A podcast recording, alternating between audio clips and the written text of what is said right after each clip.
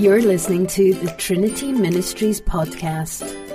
For more information and to support our ministry, go to www.trinityhudson.org. It's from our church, people that are, are involved in our ministry or, or people that are, are connected with our church. And um, Steve and Patty, uh, as you've seen them around, uh, they are very involved in the ministry here and, and have led in so many different ways. Uh, this is three for three now, Steve. Three services, spontaneous applause for you. So that's awesome. He's at our soundboard in the back today. So um, as we have been putting these these these videos together, these stories, uh, Steve and Patty's was actually the very first one we recorded. And um, after looking at that, we just kind of went, wow, that would be perfect for Easter Sunday for so many different reasons. And a couple of those reasons are, are, are pretty much this where you are right now is a gathering of people who are together to celebrate that Jesus Christ rose from the dead. Amen?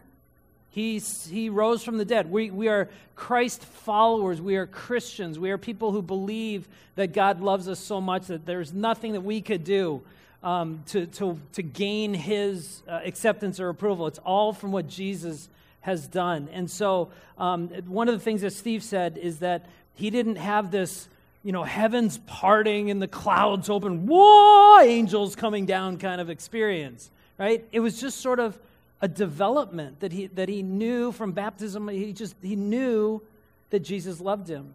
And as he got engaged in, in not only just the ministry, but just relationships here, um, his faith grew and grew and grew.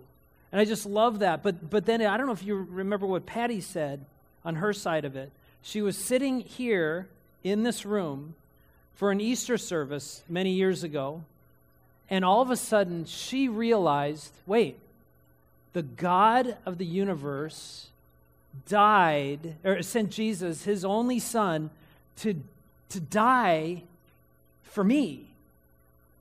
Not, yes, for everybody, but it hit Patty, for me.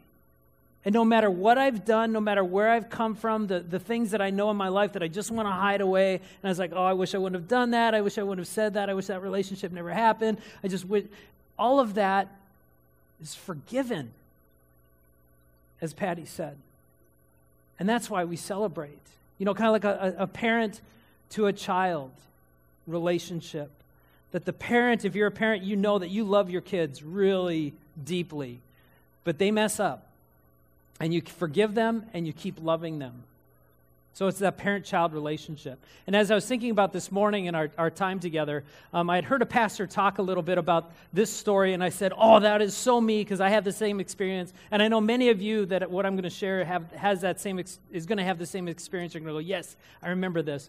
So when I was growing up, my dad was the director of choirs at Arizona State, so in the music business, if you will. And that afforded him the opportunity to go and travel to different places to do adjudication and judging other choirs and things around the United States.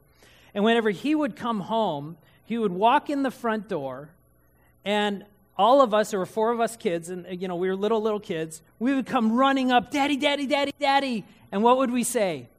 What did you bring me? And my dad would put his suitcase, his luggage down, and he'd go, Me!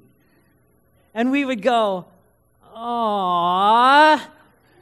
And so he would, and he would just kind of get up, and, and he would he would go into the, and he would always go right to the to the to the bedroom, and he'd put his suitcase on the on the bed and flip it over because he always unpacked right away. And so all of us kids, four kids, would kind of come running to the edge of the door, and we're kind of peeking around the corner, and he's going through his suitcase, getting stuff out, and he always did the exact same thing.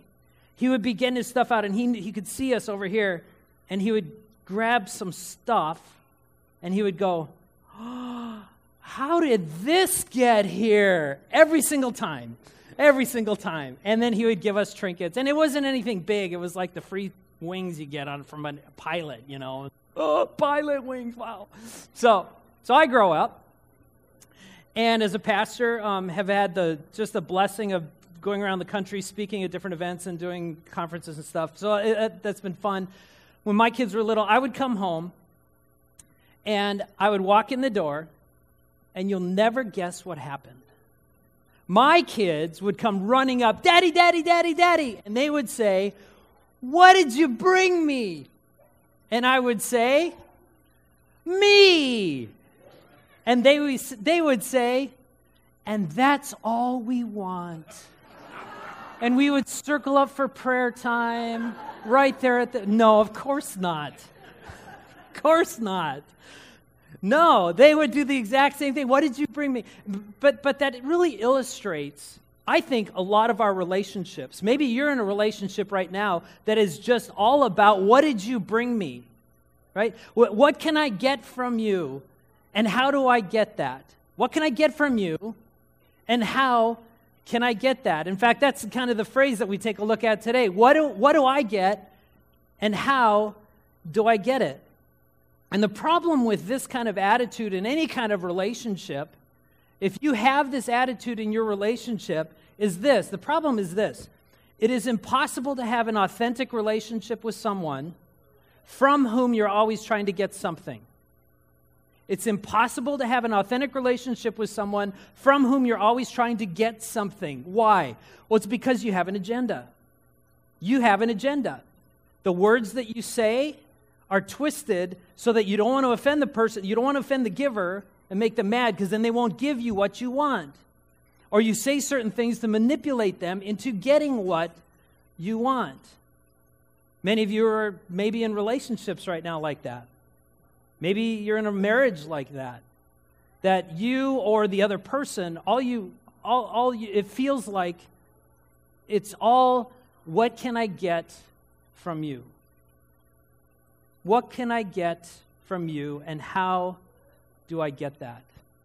Well, if you're in that relationship or if you've had relationships like that, you actually kind of feel what Jesus is, felt um, when he was uh, on the earth because um, even if you're new to faith, uh, basically, the story of Jesus was three, three plus years. He, he started his ministry, meaning he stepped out and said, Hey, I'm going to start preaching. I'm going to start healing. I'm going to do these miracles that I'm called to do as part of my mission.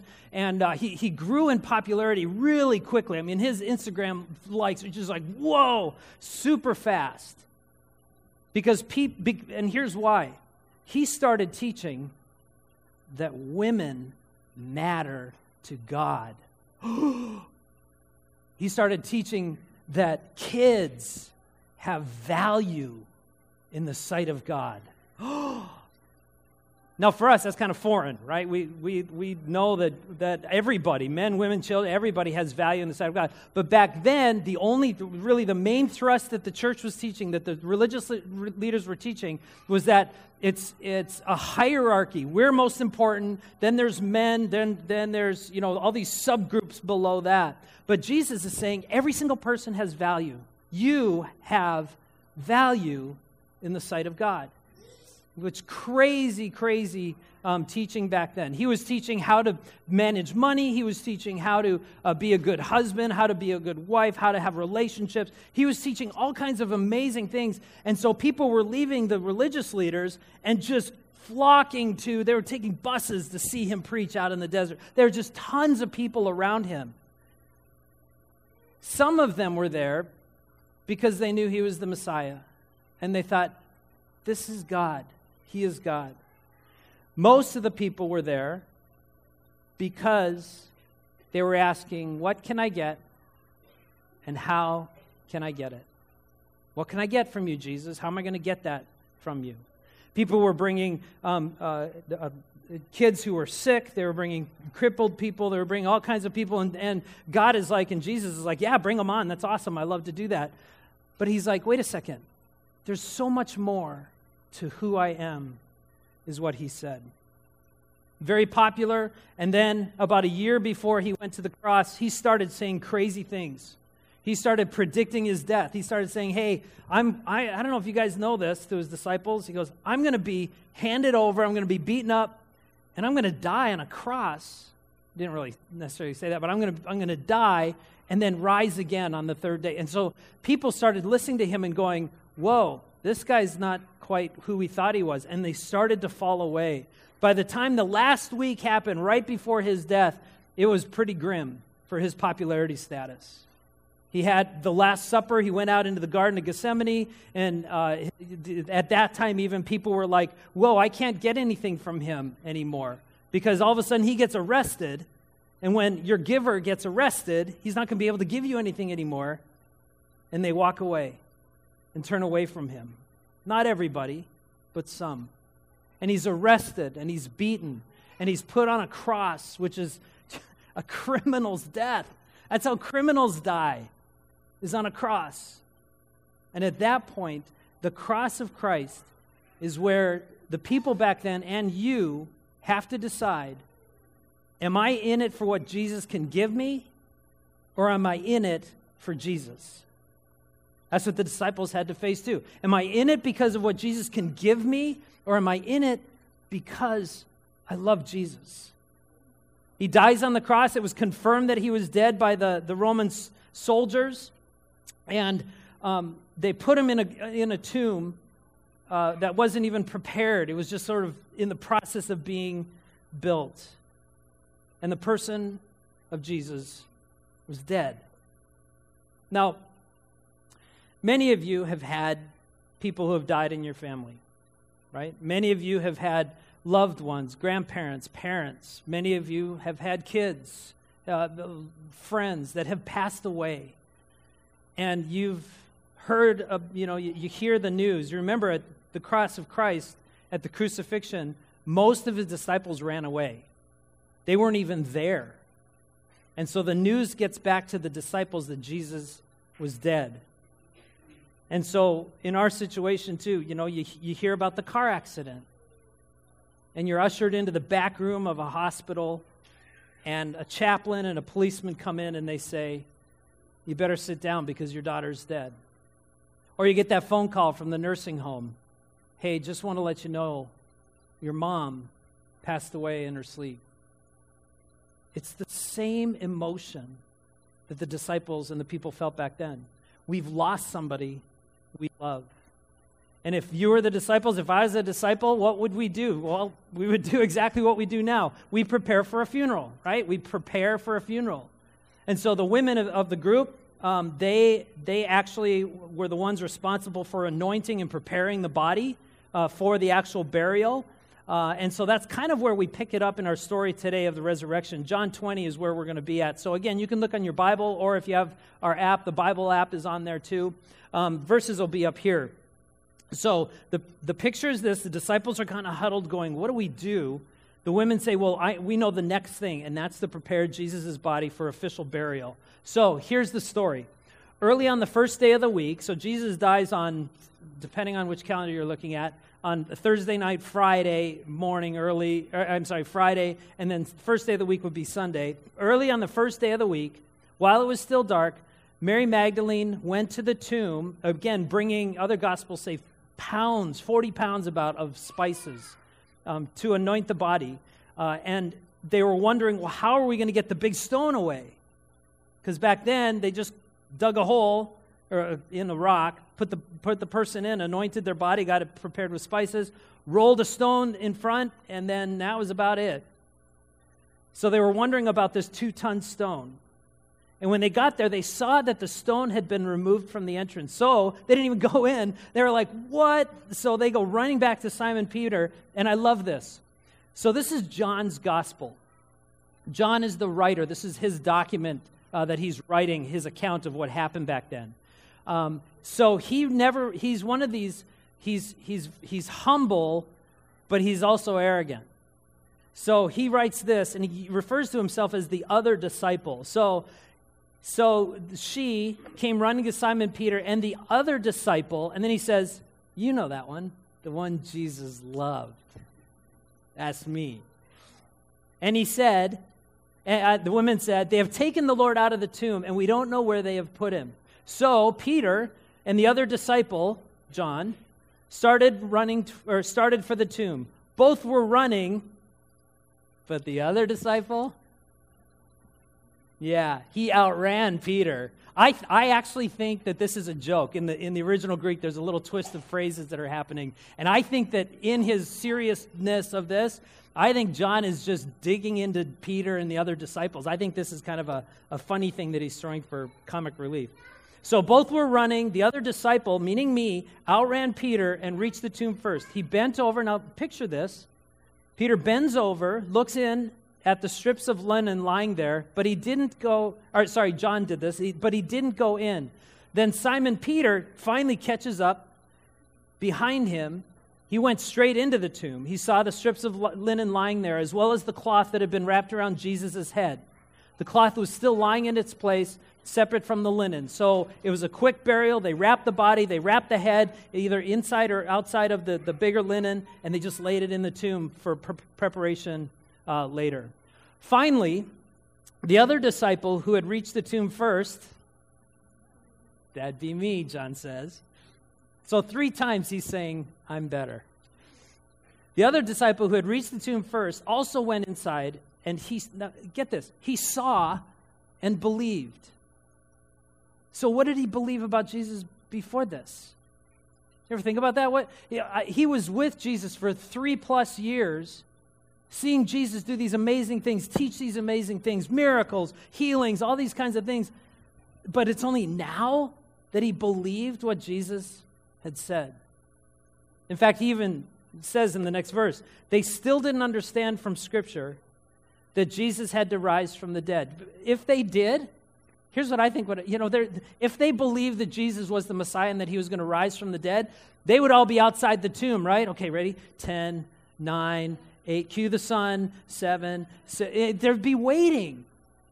But they didn't know. The penny hadn't dropped. The connection didn't, didn't happen yet. Then the disciple went back to where they were staying. And they leave, and they actually leave Mary outside the tomb crying. As she wept, she bent over to look into the tomb and then saw two angels uh, in white, seated where Jesus' body had been, one at the head and, one, and the other at the foot. And they asked her, Woman, why are you crying? Kind of a dumb question, I think. Why are you crying? Well, they have taken my Lord away, she says, and I don't know where they have put him. At this, she turned around and she saw Jesus standing right there, but she didn't recognize that it was Jesus. I think it was just grief. I mean, not only did she just see her, her Lord, her master, her rabbi, her teacher die, but now the body's gone. Grief on this kind of level does a lot of crazy things to you. If you've never experienced it, trust me, it does weird, wacky things to your head. And I think she was just in such grief at this point. Uh, so he, uh, Jesus, asked her, Woman, why are you crying? Who is it you're looking for? Thinking he was the gardener, she said, Sir, if you've carried him away, tell me where you have put him, and I will get him. And then Jesus says something to Mary that is so powerful, and, and, and I don't even know how to preach on it yet. Uh, it, it occurred to me this morning in our first service, and, and I, maybe next year, come back next year, I'll figure out how to preach it. But she says some, he says something so powerful and so life changing, and it's one simple word Jesus said to her, Mary.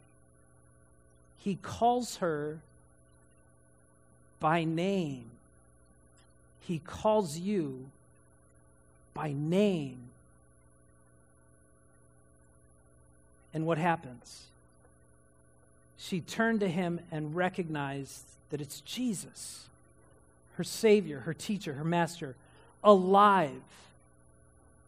Can you imagine what it would be like to have your loved one knock on the door who's passed away just a couple of days earlier and all of a sudden say your name. That's life changing. That's what Jesus does. So she turns to him, cried out in Aramaic, Rabboni, which means teacher. And Jesus said, and, and basically is just all over, just hugging him, trying to hug him. And Jesus says, Don't hold on to me, for I have not yet ascended to my Father. Go instead to my brothers and tell them, I'm ascending to my Father and to your Father, to my God and to your God. And Mary Magdalene went to the disciples with the news I have seen the Lord. And she told them all that she had seen, all these things that happened. Uh, when it was her and the other women that were there. And the funny thing is, uh, the disciples didn't really believe her. They thought she was a little bit nuts at that point until it was confirmed to them. Um, over the next few weeks, Jesus actually appears to different individuals. He appears to different smaller groups. He appears at one point, uh, Paul says in Corinthians, to 500 people at the same time. So, all of these chairs in here, our second service, we had 330 people in here plus, as we could tell. 330 people crammed in here. So, it would be all of that group plus all of us in here, basically about 500 people total, and Jesus comes and stands right here. Don't you think that 500 people could confirm that he was alive? Don't you think that would be kind of a good indication? So, if that is true, it confirms that Jesus was alive. That Jesus being alive, dying, and rising from the dead, it's incontrovertible, incontrovertible. In, it's true. Jesus rising from the dead. And if Jesus rose from the dead, guess what? Everything that he said and did beforehand leading up to that is also true. That he is the Messiah and that he is the only one, there's only one name by which you're saved, and it's Jesus Christ. It's not Muhammad, it's not Buddha, it's not all the other religions that are not grounded on Jesus Christ as Savior.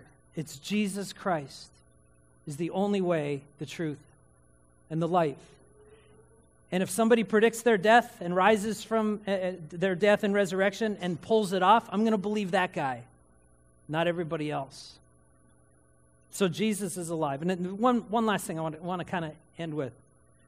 That question that we started with, remember, you know, what do I get and how do I get it?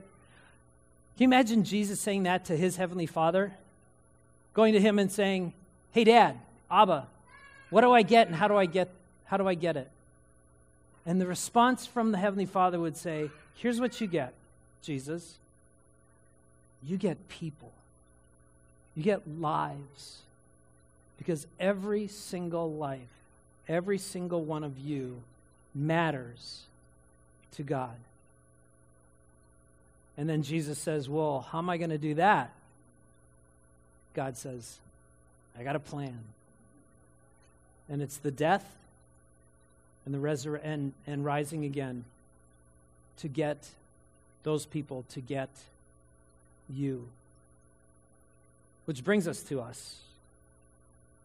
What do you get if you believe in Jesus? If you acknowledge him as savior? If you if you let go of the, the, the, stranglehold you have on your life and you just say jesus i can't do this anymore. I, I, i'm surrendering it all to you. What do you get? You get peace. Your life might not get better. It might even get worse. But you know that no matter what happens you have peace. You have a god who walks alongside you who never leaves you if you if you want to just live your life by yourself and, and try and plow through life without any kind of connection with, with God or spirituality, good luck.